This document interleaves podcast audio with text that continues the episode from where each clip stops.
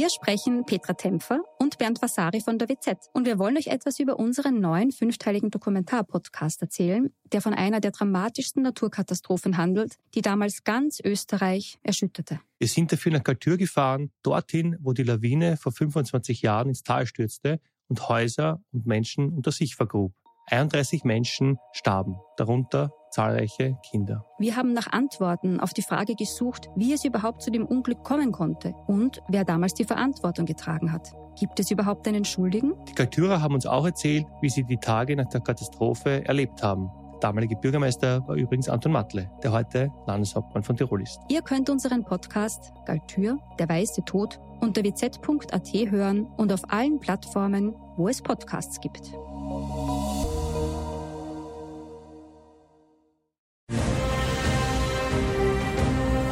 Sie hören stets bereit, den Podcast über Militär- und Sicherheitspolitik. Mein Name ist Herbert Bauer, ich bin Generalmajor im Ruhestand und werde in meinem Podcast militärische und sicherheitspolitische Themen allgemein verständlich erläutern. Grüß Gott und einen guten Tag. Heute möchte ich einem Thema nachgehen, das die internationale Schifffahrt und die Weltwirtschaft bewegt. Als Titel habe ich gewählt das Rote Meer und die Houthi. Nach den Angriffen der Hamas auf Israel am 7. Oktober des vergangenen Jahres wurden auch aus dem Jemen Raketen auf Israel abgeschossen. Die Houthis haben sich dabei zu den Angriffen bekannt und wurden damit zu einer weiteren Kriegspartei im Krieg der Hamas gegen Israel. Im Dezember 2023 griffen Houthi auch Handelsschiffe vor der jemenitischen Küste im Roten Meer an. Die zum Schutz der Schifffahrt präsente US-Marine schoss mehrfach Drohnen und Raketen der Houthis ab. Aufgrund des Beschusses setzten westliche Reedereien, darunter Maersk und Hapag-Lloyd, Fahrten mit Containerschiffen durch das Rote Meer vorläufig aus. Das führte zu einer Koalition westlicher Marinen, die die Operation Prosperity Guardian startete, um die Handelsschifffahrt im Roten Meer zu schützen. Bevor ich nun auf Fragen, wer sind die Houthi, wer unterstützt sie, was sind die Auswirkungen auf die Weltwirtschaft eingehe, wie schaut die militärische Antwort des Westens aus, möchte ich kurz zwei Szenen schildern, die die Bedrohung und Wirkung der operativen Aktivitäten der Houthi darstellen. Das Autotransportschiff Galaxy Leader mit einer Transportkapazität von 4500 PKWs war am 19. November 2023 im Zeitcharter für eine japanische Reederei auf einer Leerfahrt von der Türkei nach Indien. Im Roten Meer in der Nähe von Hodeida wurde das Schiff von Houthi-Rebellen geentert und entführt. An Bord der Galaxy Leader befanden sich 25 Besatzungsmitglieder aus unterschiedlichsten Ländern. Das entführte Schiff liegt seitdem vor einem Hafen an der jemenitischen Küste und im Hafen durften Journalisten und Besucher den gekapperten Frachter besichtigen und dabei über eine israelische Flagge spazieren, um Israel symbolisch mit Füßen zu treten, da das Schiff im Wege der Firma Ray Car Carriers einem israelischen Geschäftsmann gehört. Die Houthis veröffentlichten ein Video, das den Moment der Inbesitznahme des Schiffs zeigt das Kappern erfolgte nämlich nicht wie üblich von Booten aus, sondern durch Anlandung einer Mannschaft mit Hubschrauber an Deck. Im Allgemeinen wird das als neuer Level der Aktionen gesehen und man vermutet eine Ausbildung dieser Kämpfer im Iran. Das zweite Ereignis, das ich unter den inzwischen doch zahlreichen Zwischenfällen ausgewählt habe, sind die Angriffe auf ein dänisches Containerschiff. Am Morgen des Silvestertages 2023 wurde das von der dänischen Reederei betriebene Containerschiff Maersk Hangzhou binnen 24 Stunden zum zweiten Mal attackiert. Vier Houthi-Boote griffen mit montierten Maschinengewehren und Kleinwaffen an und gelangten bis auf 20 Meter an das Containerschiff heran. Ziel war es, eine Entermannschaft an Bord zu bringen. Die Schiffsbesatzung gab einen Notruf ab und ein an Bord befindliches privates Sicherheitsteam eröffnete das Feuer. Es erwiderte das Feuer. Hubschrauber des nahegelegenen Flugzeugträgers USS Eisenhower und des Zerstörers USS Gravely reagierten auf den Notruf und wurden von den Houthis beschossen, während diese die kleinen Boote zum Abdrehen aufforderten. Die Hubschrauber erwiderten das Feuer zur Selbstverteidigung, dabei versenkten sie die drei der vier kleinen Boote und die Besatzungen kamen ums Leben, das vierte Boot floh aus dem Gebiet. Maersk, aber auch Hapag-Lloyd, die zu den größten Reedereien der Welt gehören, haben daraufhin die Fahrten der Containerschiffe durch das Rote Meer unterbrochen und Schiffe wurden auf die viel längere Route um das Kap der Guten Hoffnung südlich Afrika umgeleitet. Die USA, die im Indischen Ozean, aber auch im Roten Meer maritim operieren, forderten daraufhin befreundete Staaten auf, sich an der Sicherung der Schifffahrtsrouten zu beteiligen und die Operation Prosperity Guardian wurde etabliert. Schauen wir uns nun die einzelnen Faktoren dieser Lageentwicklung an. Wer sind die Houthi, was wollen sie, wer unterstützt sie? Als Houthi bezeichnet man eine politisch-militärische Bewegung, die sich selbst Ansar Allah, Helfer Gottes nennt und eine Bürgerkriegspartei im Jemen ist. Die Houthi gehören zu den Zaiditen, einer schiitischen Gruppierung mit eigener Rechtsschule an. Seit Jahren befinden sich die Houthi-Rebellen mit der international anerkannten Regierung des Jemen im Bürgerkrieg. Seit 2014 kontrollieren sie die jemenitische Hauptstadt Sanaa. 2015 begann ein von Saudi-Arabien angeführtes Militärbündnis zugunsten der jemenitischen Regierungstruppen einzugreifen. Allerdings gelang es diesem Bündnis nie, die vom Iran unterstützten Houthis zu besiegen. Die Folge ist eine der schlimmsten humanitären Katastrophen weltweit. Seit Beginn des Krieges zwischen Israel und der militanten islamistisch-Palästinenser-Organisation Hamas haben die Rebellen mit einer Reihe von Angriffen auf Handelsschiffe im Roten Meer weltweite Aufmerksamkeit erregt. Nach Angaben des US-Verteidigungsministeriums führten sie über 100 Angriffe mit Drohnen und Raketen auf Handelsschiffe aus. Im Jemen-Konflikt selbst, dem Bürgerkrieg, hatte die Intensität der Kämpfe aber seit einem von der UN im April 2022 vermittelten Waffenstillstand abgenommen. Jetzt sollen sich die Konfliktparteien sogar auf einen Friedensprozess geeinigt haben, der unter der Schirmherrschaft der UN stattfinden soll. Diese positive Entwicklung war möglich geworden, nachdem sich Saudi-Arabien und Iran, also die jeweils wechselseitigen Unterstützer, unter der Vermittlung Chinas einander angenähert hatten. Beide Kriegsparteien im Jemen scheint inzwischen klar geworden zu sein, dass sie die jeweils andere Seite nicht besiegen können. Die Unterstützung durch den Iran veranlasst die Houthi allerdings auch dazu, nicht nur für die eigenen Ziele im Land zu kämpfen, sondern auch im Interesse Irans zu agieren.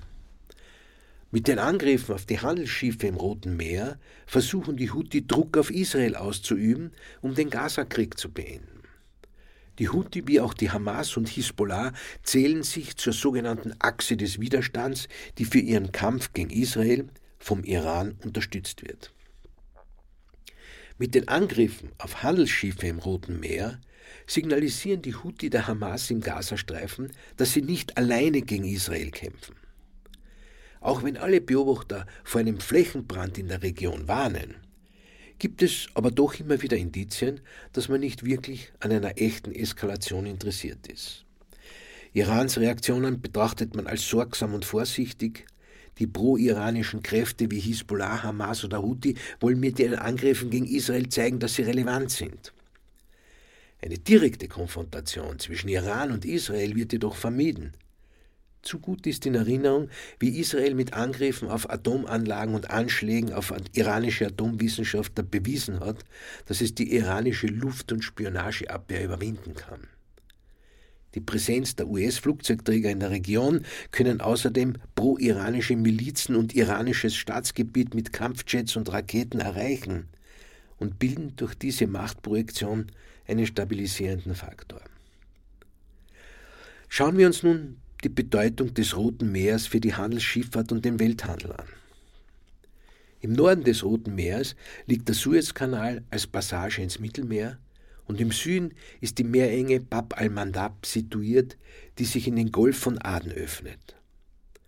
Es handelt sich um einen stark befahrenen Seeweg, auf dem die Schiffe den Suezkanal durchqueren, um Güter zwischen Asien und Europa zu transportieren. Durch den 193 Kilometer langen Suezkanal im Norden des Roten Meers fließen etwa 10 bis 20 Prozent des Welthandels. In Zahlen ausgedrückt waren das im Jahr 2022 an die 23.900 Schiffe, die rund 1,4 Milliarden Tonnen Fracht durch den Kanal beförderten. Wirken sich jetzt die Angriffe der Houthi auf den Handel aus? Nun, wegen der andauernden Angriffe könnte die längere Route um Afrika und das Kap der guten Hoffnung mehr an Bedeutung gewinnen, öfters genutzt werden. Je nach Geschwindigkeit verlängert sich die Fahrt dadurch allerdings um 6.000 bis 7.000 Kilometer und damit zumindest um zwei, wenn nicht sogar drei Wochen, was natürlich höhere Kosten und Lieferkettenverzögerungen bedeutet. So meldete gestern Tesla, dass es seine Fahrzeugfertigung im deutschen Werk Grünheide wegen der Transportwegverlängerungen vorübergehend stoppen muss. Ein Vertreter des Europäischen Auswärtigen Dienstes, der EAD, in Brüssel bezifferte die Kosten, die durch die Houthi-Angriffe entstehen, mit Hunderten von Millionen pro Stunde. Die Kosten, die bei längeren Seeroute entstehen, sind in erster Linie Treibstoffkosten und natürlich ist der längere Weg auch viel klimaschädlicher, weil viel mehr CO2-Emissionen verursacht werden als beim kürzeren Weg durch den Suezkanal. Die Versicherungssummen erhöhen sich dramatisch oder die Versicherung wird zum Beispiel für israelische Reedereien sogar verweigert und die Transporteure wiederum stellen ihren Kunden einen sogenannten Kriegsrisikoaufschlag von 50 bis 100 Dollar pro Container in Rechnung. Als unwahrscheinlich gilt allerdings, dass die Houthi das Rote Meer gänzlich abriegeln könnten, da sie nicht über die maritimen Mittel verfügen, mit denen sie eine Blockade durchsetzen könnten. Somit gewinnen die Patrouillierenden zunehmend äh, aus von allen Ländern eintreffenden Kampfschiffe der USA, Frankreichs und anderer Länder in dem Gebiet und diese patrouillierenden Schiffe gewinnen an Bedeutung, um die Wasserstraße offen zu halten. Damit komme ich zur Operation Prosperity Guardian. Übersetzt bedeutet dieser Operationsname Wächter des Wohlstandes und bringt damit ganz klar zum Ausdruck, was zuvor in meinen Betrachtungen zum Welthandel und den Bedrohungen im Roten Meer offenbar wurde. Wenn dieser Schiffsverkehr nicht ungehindert fließen kann, werden wir das alle spüren. Es war und ist allerdings nicht einfach, die von den USA geführte Initiative zur Abschreckung von Angriffen auf internationale Schiffe, die das Rote Meer durchqueren, in Gang zu bringen. Zwar sammeln sich immer mehr Kriegsschiffe in der Region, jedoch fast die Hälfte der eintreffenden Nationen weigert sich, ihre Teilnahme an der von den USA geführten Operation öffentlich zu erklären. Diese Scheu hat nichts mit den Zielen der Operation zu tun, denn die Zielen können ja alle zustimmen, sondern vielmehr mit den politischen Rahmenbedingungen, in denen sie sich abspielen.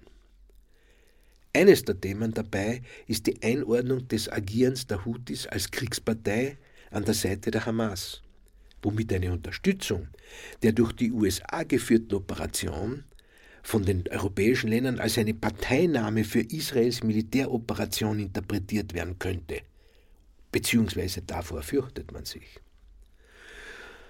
Nun, wie setzt sich die Streitmacht selbst zusammen? Kern der Flotte ist die Carrier Strike Group 2 der United States Navy, also die Flugzeugträgergruppe Task Force 2 diese Trägerangriffsgruppe besteht aus dem Flugzeugträger USS Dwight D. Eisenhower und den zugeordneten Lenkwaffenzerstörern der Ali Burke-Klasse USS Gravely, USS Laboon und USS Mason.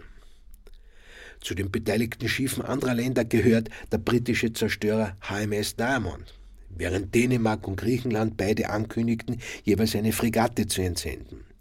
Sri Lanka schickt ein Offshore-Patrouillenboot. Die Niederlande Norwegen und Australien entsenden nur Stabsoffiziere in die Kommandostrukturen, aber keine Schiffe. Kanada kündigte an, eine noch zu bestimmende Anzahl von Land-, Luft- und Seeunterstützungsfahrzeugen einsetzen zu wollen. Und obwohl die Vereinigten Staaten sie als Teil der Koalition benannten, erklärte das französische Verteidigungsministerium, dass seine Kriegsschiffe einschließlich der Fregatte Languedoc unter französischem Kommando bleiben würden. Auch das italienische Verteidigungsministerium, das die Fregatte Virginia Fasan im Roten Meer stationiert hat, erklärte, dass das Kriegsschiff nicht Teil von Prosperity Guardian sei. Das spanische Verteidigungsministerium erklärte, es werde sich nur an der Operation äh, beteiligen, wenn die Koordination unter NATO oder EU-Kommando steht. Spanien legte außerdem sein Veto gegen jeglichen potenziellen EU-Beitrag zur Operation Prosperity Guardian ein, der über die Ressourcen der ohnehin von der EU durchgeführten Operation Atlanta bereitgestellt wurde. Ich erkläre gleich, was die Operation Atlanta ist. Spanien stellt nämlich den Oberkommandierenden für die Operation Atlanta und hat die Fregatte Victoria in der Region stationiert. Was hat es nun mit sich, mit, auf sich mit der Operation Atlanta? Operation Atlanta ist eine seit 2008 bestehende multinationale Mission der Europäischen Union zum Schutz von humanitären Hilfslieferungen nach Somalia, zum Schutz der freien Seefahrt und zur Bekämpfung der Piraterie vor der Küste Somalias am Horn von Afrika im Golf von Aden. Spanien ist Leitung, hat die Leitung dieser Operation und möchte natürlich nicht, dass Schiffe noch zusätzlich woanders hin entsandt werden. Das ist der Hintergrund der Haltung Spaniens. Wie reagieren nun die Houthis und ihre Unterstützer im Iran? Die Houthis erklären, wir haben die Fähigkeit, diese Flotte, ihre U-Boote, ihre Kriegsschiffe zu versenken und fügten hinzu, das Rote Meer wird ihr Friedhof sein. Und der Iran versicherte der iranischen Bevölkerung in öffentlichen Erklärungen, dass von dieser Koalition nichts zu befürchten sei und dass man ja das Mittelmeer, die Straße von Gibraltar und andere Wasserstraßen auch noch sperren könne. Allerdings erfolgte diese Erklärung ohne Hinweis auf das Wie. Was ist nun die aktuelle Lage im Roten Meer? Heute vor drei Tagen hatten amerikanische und britische Marineeinheiten sowie amerikanische Kampfflugzeuge nach Angaben des amerikanischen Militärs den bisher massivsten Angriff auf kommerzielle Schifffahrtsrouten im Roten Meer vereitelt. 18 Drohnen, zwei Antischiff-Marschflugkörper und eine ballistische Antischiffrakete seien abgeschossen worden, hieß es in einer Mitteilung der Streitkräfte. Seit dem 19. November ist das der 26. erfasste Houthi-Angriff. Washington und London drohen nun mit Konsequenzen und erwägen Militärschläge gegen die Basen der Houthis. Die Houthi haben darauf Staaten wie den Vereinigten Arabischen Emiraten und Saudi-Arabien mit Raketenangriffen gedroht, sollten sie ihren Luftraum für Angriffe auf jemenitisches Territorium öffnen. Nun, und der Sicherheitsrat der Vereinten Nationen hat vorgestern die jemenitischen Houthi-Rebellen aufgefordert, ihre dreisten Angriffe im Roten Meer umgehend zu beenden. Das Gremium verabschiedete eine entsprechende Resolution ohne Gegenstimmen. Vier Mitgliedstaaten, unter ihnen China und Russland, haben sich allerdings wenig überraschend der Stimme enthalten, und die beiden anderen Staaten waren Algerien und Sierra Leone. Die Resolution des UN-Sicherheitsrates verlangt von den Houthi auch den im November gekapperten Autofrachter Galaxy Leader, ich habe berichtet, und seine noch immer festgehaltene Besatzung freizugeben. Des Weiteren nimmt die Resolution das Recht der Mitgliedstaaten zur Kenntnis, im Einklang mit dem Völkerrecht ihre Schiffe vor Angriffen zu schützen. Der Text würdigt damit auch die bisherigen Bemühungen zum Schutz der unter Beschuss geratenen Schiffe im Roten Meer und verurteilt andererseits die Lieferungen jeglicher Waffen an die Houthis, gemeint ist der Iran, und mahnt zur Vorsicht und Zurückhaltung, um eine weitere Eskalation der Lage im Roten Meer und in der weiteren Region zu verhindern.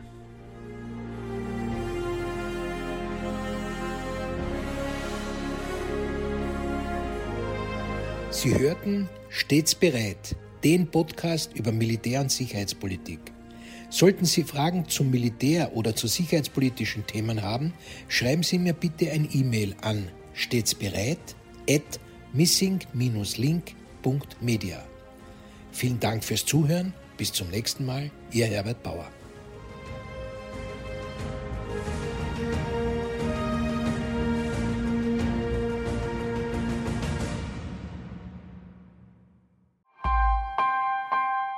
Missing Link